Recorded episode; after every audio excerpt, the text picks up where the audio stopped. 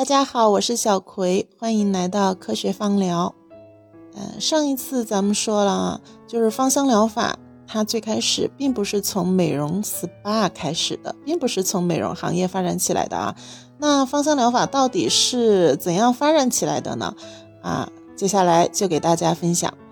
嗯，大家不要觉得很无聊哈，讲历史，但其实咱在咱们那个系统的学习和理解芳疗啊，这历史这一块儿，大家是非常有必要知道的。嗯，好，哎，今天呢，给大家分享就是芳香疗法啊，在西方和在东方的早期发展。在西方呢，主要给大家分享就是芳香疗法在古埃及、古希腊和古罗马这三个国家的发展。啊，也是最重要的三个国家哈，基本其他就比较可以忽略不计了。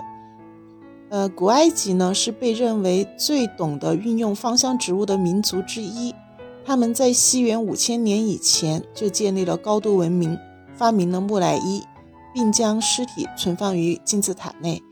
古埃及人会在木乃伊上使用防腐精油。啊，曾有人翻译了一块西元前一千八百年的。巴比伦土碑，其上显示了一些进口黎巴嫩柏，就是柏树、黎巴嫩柏树、墨药以及柏树的精油名称。其中，黎巴嫩柏可能是制作木乃伊所用的防腐精油。考古学家也曾经在古埃及的杜唐卡门庙内发现有玛瑙瓶子盛装的玫瑰花、草药以及香料提炼的固态精油。啊，这个类似咱们现在的香膏哈，它是固态精油。接下来是在古希腊，西元前三三一年，亚历山大大帝征服了埃及，就埃及战败了啊，开始了希腊统治时期嘛啊，所以希腊人呢就自埃及获得了精油的知识，并将之用于健康温泉、健康农场和浴池。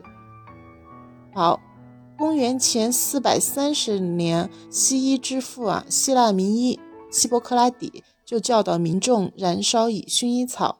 迷迭香、牛膝草为基础的芳香植物来对抗流行性瘟疫的侵袭。你看啊，咱们在那个公元前四百多年的时候就开始用这些呃芳香植物来对抗瘟疫了。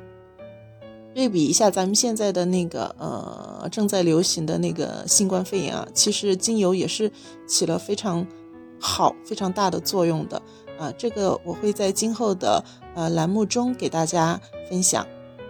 好，接着呢，希腊人战败了，罗马人又战胜了希腊人，所以在西元前三十年，罗马人接管希腊的时候呢，啊，罗马人又从希腊人的身上继承了精油的一些用法，然后并且发扬光大，啊，罗马人就把精油用于洗浴和按摩上，为斗士疗伤，啊，十四世纪呢，欧洲人他就通过在身上佩戴香草药。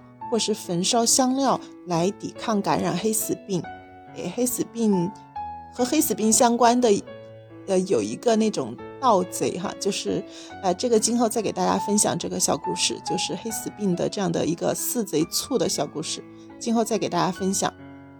那呃，在东方的早期发展呢，最有代表性的就是咱们中国和印度。那在印度呢，精油的使用也有上上千年的历史。印度的阿育吠陀疗法是世界上最古老的传统疗法之一，其中很重要的一部分就是利用草药来调理身心的。好，在咱们中国呢，我们传统的中医，对吧？啊，从神农氏尝百草开始，就注定了这门古老的医学一路发展就伴有这些芳香植物。无论是《黄帝内经》还是《本草纲目》。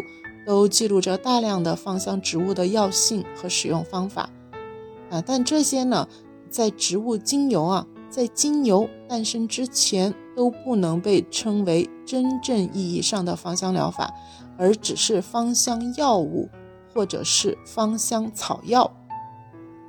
就是在这时候的时候，咱们的精油还没有诞生哦，就是是一些草药啊、芳香药物这些。那精油是怎么诞生的？又是什么时候诞生的呢？